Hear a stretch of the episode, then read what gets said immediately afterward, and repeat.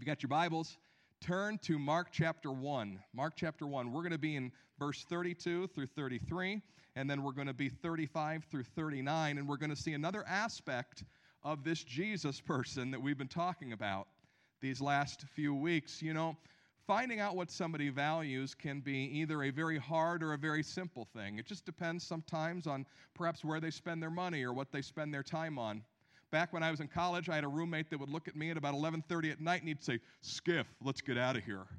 And I'd say, "No, Jason, we can't do it." And he goes, "Yeah, let's get out of here."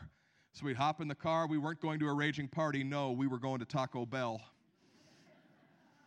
And we didn't have any money, so we were going to order off the value menu. Value menu. When you order off the value menu, you're determining what you really value. You value getting full, but you don't value your gastrointestinal system at all. So, to value something highly is great, but you probably are lowering its value somewhere else. Have you ever gone to your local dollar, whatever, I'm not going to put a name on it, but, but, a dollar type of store and got the value invisible plastic tape?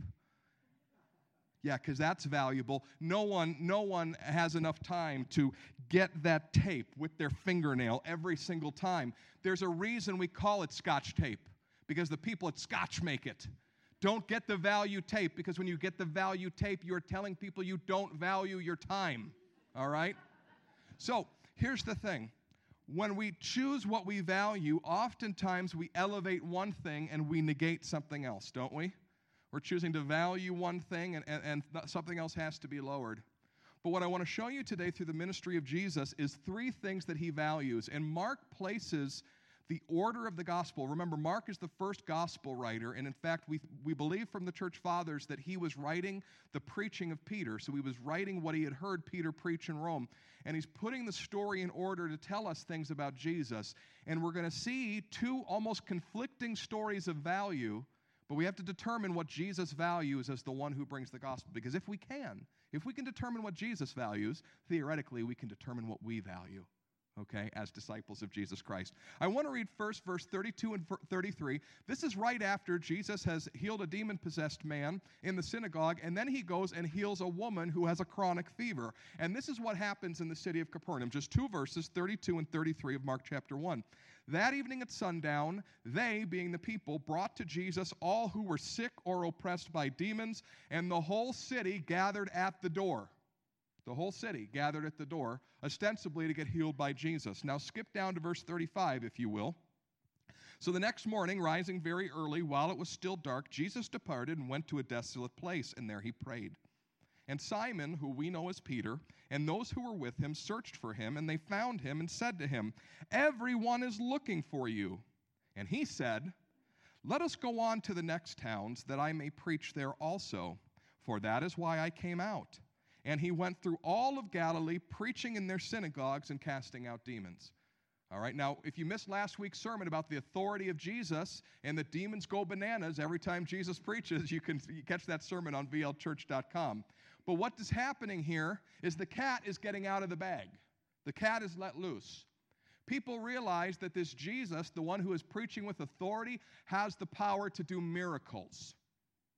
And we find that in the, in the town of Capernaum, in one day, all of a sudden, the whole town is flocking towards the door of, of, of Peter's mother, where Jesus is at, and they're all trying to get any, anything that's wrong with them healed.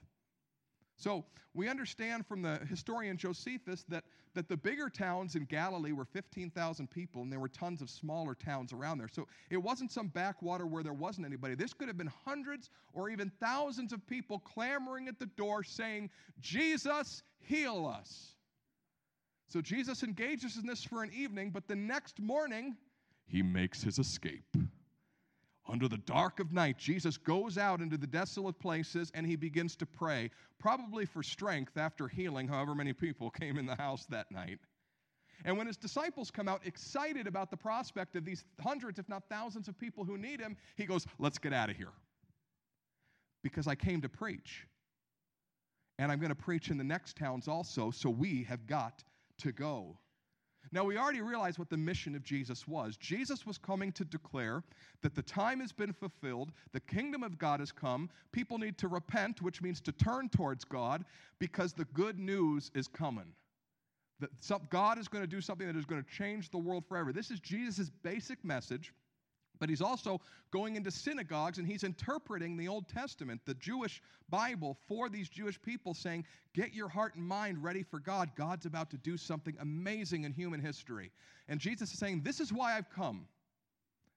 And, so it seems for just an instant that Jesus is devaluing the idea that he can do miracles and then raising the idea of, Listen, I've got to get people's hearts and minds ready for what is to come and then something else happens.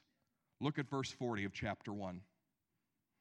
And so a leper came to him, imploring him, and kneeling said to him, If you will, you can make me clean. And moved with pity, he stretched out his hand and he touched him and said to him, I will be clean. And immediately the leprosy left him and he was made clean. And Jesus sternly charged him and sent him away at once and said to him, See that you say nothing to anyone, but go, show yourself to the priest, offer for your cleansing what Moses commanded as a proof to them. But he went out and began to talk freely about it and to spread the news so that Jesus could no longer openly enter a town, but was out in the desolate places, and people were coming to him from every quarter.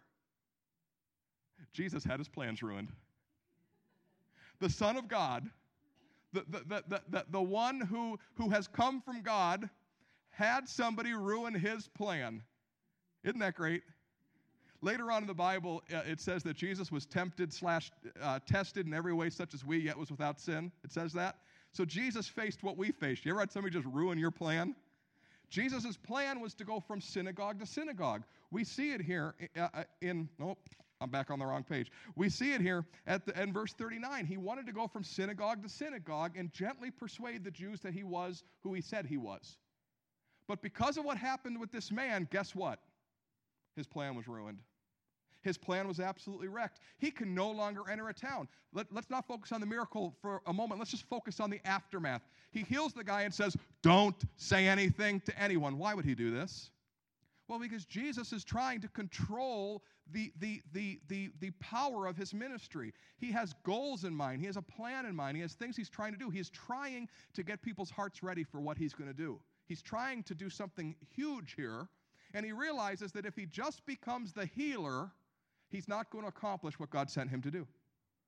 He could have stood and had a line of people needing healed the whole world long, and, and old age would have claimed him before uh, and, and that's, I'm not saying he would have died. I, I have no idea what would have happened to Jesus uh, if, if he had got old. But, but, but, but hundreds of years just to heal people, heal people, and then they probably go to the back of the line waiting for the next healing.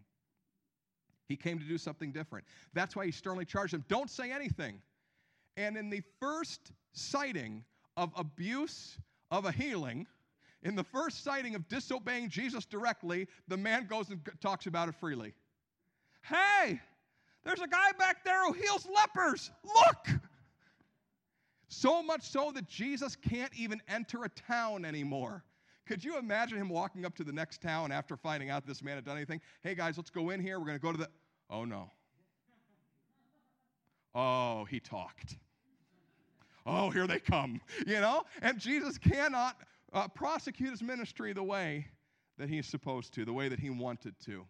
And of course, for the rest of these books of Matthew, Mark, and Luke, we see Jesus out on grassy plains, needing to preach from boats, out on hilltops, because people are flocking to him. Yet we learn an incredible truth about Jesus in this story, don't we? Even though he's got a plan, he's got a way he wants to do things, he's moved with pity. Maybe your translation said he's moved with compassion.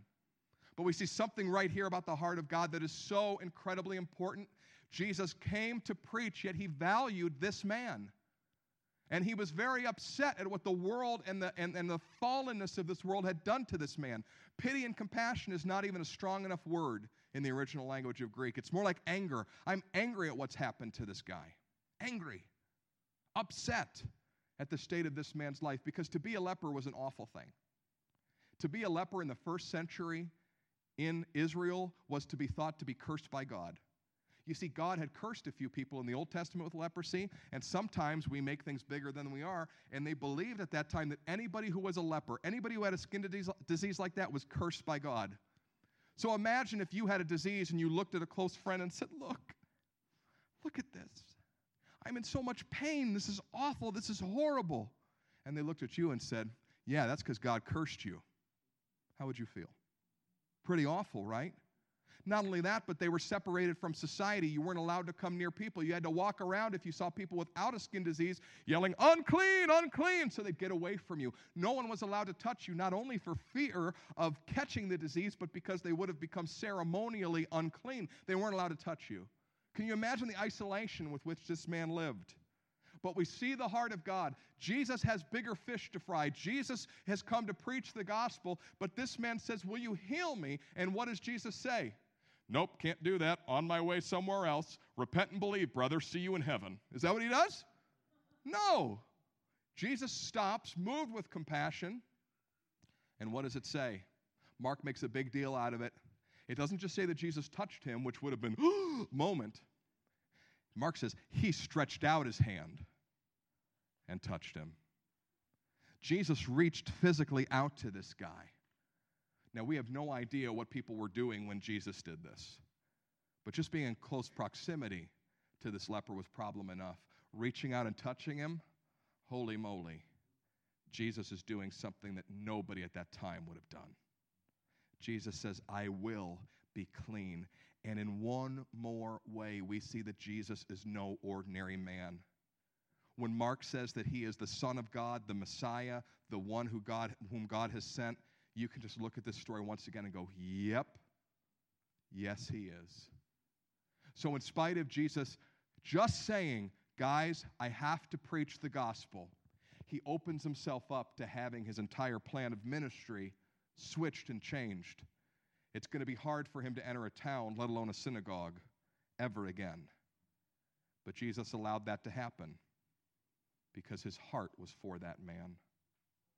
What can we learn from these two stories together? What can we take from them when we think about what we should value as disciples of God? I think the first thing that Mark wants to show us and that we must learn is that we have to value the main goal.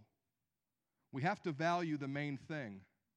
And in case you've missed it, and I don't think you have in our first four weeks of Mark, the main thing that Jesus and his disciples do is proclaim the gospel of Jesus Christ. That's the main thing. Jesus didn't come to heal every ailment, Jesus came to heal the ailment. The thing that all of our different ailments have in common, like, like we could we could like take a survey, somebody could be like, Yeah, I got gout. Somebody's like, I got tinnitus. We could just go in a circle and talk about all our ailments, but all, all of us have one thing in common. And that thing in common right now, unless Jesus returns, is that we will die. Jesus came not to deal with every single individual ailment, those will be dealt with. And we see that they will be dealt with. And we preached about it just a few weeks ago in Revelation chapter 21 and 22. There will be no more sickness, no more death, no more tears, no more pain. It will be dealt with, but Jesus had to do something first. The ailment was that people were estranged from God and were going to be separated from Him for eternity. And he came to prepare their hearts for that message that the Messiah is not coming to earth to knock Romans out of Israel. The Messiah is coming to earth because people are estranged from God and they are not going to see him face to face when they die, or they're not going to be able to stay in his presence when they die. They're, they're going to be, be sent away from his presence. This is what Jesus came to deal with. He had to get their hearts ready because from the Jewish people was going to come the blessing of the gospel for the world. We must value the main goal. We can't not preach the gospel. There's a lot of wonderful things that we can do, a lot of wonderful needs that we can meet, a lot of fabulous things that as a church that we can do to bless the community and bless our neighbors and bless people around it. But if we do that and forget the main goal, we are lost. Jesus did not come to earth so we could do nice things. Jesus came to earth to save people from sin and death and hell. And as disciples of Jesus Christ, we need to join him in that mission always. And we must ev- evaluate ourselves by whether or not any part of what we're doing includes the gospel. We must evaluate ourselves by whether or not what we're doing includes the gospel, or else we've missed it. You know, sometimes as a pastor, I get a call and I find out that a local family has had a fire. And people say, hey, can the church help that family? And I'll say, all right, well, well let's see what they need. And imagine for a minute, I, I came in on a Sunday morning. I said, hey, we had a local family right down here on Hudson Drive. They lost everything. So, what we're going to do is we're going to take an offering for them this morning because the insurance money hasn't come through yet and they have nothing. But if you don't have anything to give in the offering, here are the sizes of the kids' shoes and the adult shoes and the adult clothing. Could, could, you, could you donate lightly worn things? And everybody goes, Yeah. So, people give in the offering who have money to give in the offering, and people begin to bring in their shoes. But you have a grand idea. You decide that you're going to bake them a cake. You go to their hotel and you knock on the door and say, Hi, I'm from Victory Life, and I want you to know that we were tasked with bringing you clothing. But I thought to myself, clothing is good, but I thought you do need a cake. Who doesn't need cake when times are hard? I can imagine them saying, Well, thank you. And them taking that cake for you, and then you say something in Christianese like, Taste and see that the Lord is good. I can see them closing that hotel door and going, Oh, it's really nice they brought us a cake, but I still don't have shoes for the morning. There's just be a total disconnect. Do you know it's easy for the church to bring people cake when they need shoes? We can get involved in a lot of really good things, but people need something far more basic.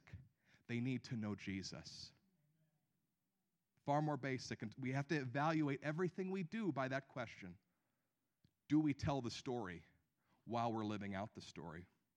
Now, you may say, Pastor Matt, that sounds harsh. Do we never meet the needs of people? No, Jesus did. The second thing that we see that Jesus values is people. In fact, most specifically, he values this person, this leper, more than his plan. His complete way that he did his mission had to evolve because he stopped that day. But I think we see something in Jesus. He had to escape from Capernaum because literally, with time, he couldn't meet every need. But he met the needs that he could meet. He, he, his heart was moved with compassion to meet the needs that he could meet.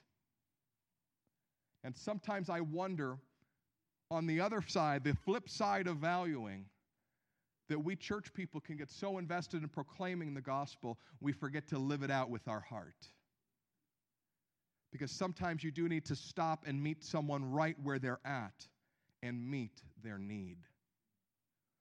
I don't even need to preach this sermon to you today. Francie and Natalie already have. Were you watching? They meet needs of people while presenting the gospel. They present the gospel while meeting the needs of people. You value people, you meet their needs, you put hands and feet on the ministry. You do things that add value to their life. You stop and care. What, what could have happened to that woman who, who walked and knocked on their, on their door if they had said, No, you can't come in. We're watching some reruns you know what, if you come back tomorrow, maybe we can help you. Or, said, I don't know that we can help you, but there's, you know, there's a wise person down the street who may be able to. Do you value people? Are you willing to stop and let your plan go to rot if it means loving people the way Christ has loved you? I mean, why do we love Jesus? I think it's two basic categories. We love Jesus for those of us who know him because we recognize that he died on the cross for our sins. He took our punishment, he took our pain, he took our guilt, he took our shame, and he has purchased us for God. We love Jesus because of that, but you also hear people talk about the fact that they love Jesus because of the blessings that he has poured out in their life. The people who love them, the things that He's given them, the, the, the, the ways that He has saved them in a very temporal fashion. You love Jesus for what He has done in your life specifically. And we, as we look at what gospel people value, must be first that we value the main goal, but we value people and we meet them right where they are at. You say, Pastor Matt, how do we value both of those things? Because it seems like if I'm on my way to proclaim the gospel, sometimes I need to look at people and go, no, not right now. Or, or perhaps you would say that, that I'm so busy helping people, I, I don't have time to proclaim the gospel. How do we keep these things in tension? And this is how we keep it in tension. And if you look throughout the book of Mark, I believe you will see this play out. Jesus valued God moments.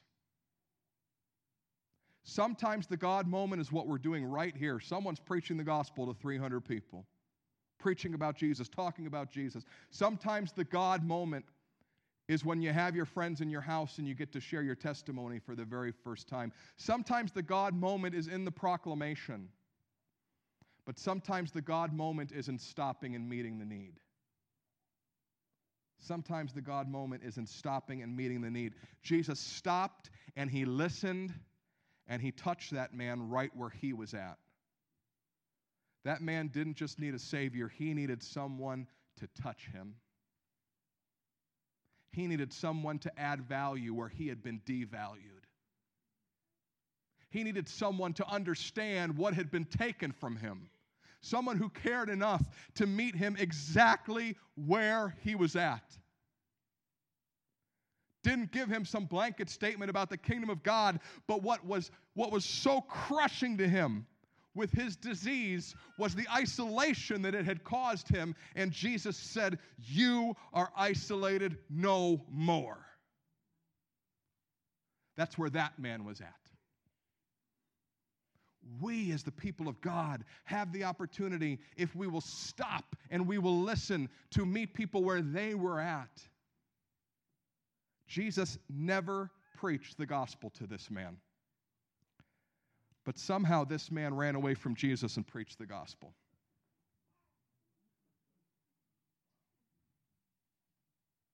He might not have been able to say, Well, this is the incarnate Son of God, fully God, fully man, who came from heaven to be our Messiah. He might not have had all the theology, but I'm pretty sure he understood God's Son's back there, and you should go see him. I'm not telling you not to preach the gospel. I'm just trying to say that in Jesus meeting his need, he knew exactly who Jesus was. Can we keep these things in tension the way the Lord did? Jesus was always ministering, sometimes to crowds, sometimes to the individual. His disciples should always be ministering, sometimes to the crowd, sometimes to the individual, always meeting people exactly where they are at. That's how you hold two competing values in one place. Look for the God moments and say, God, what would you have me do right here and right now? Would you bow your heads and pray with me?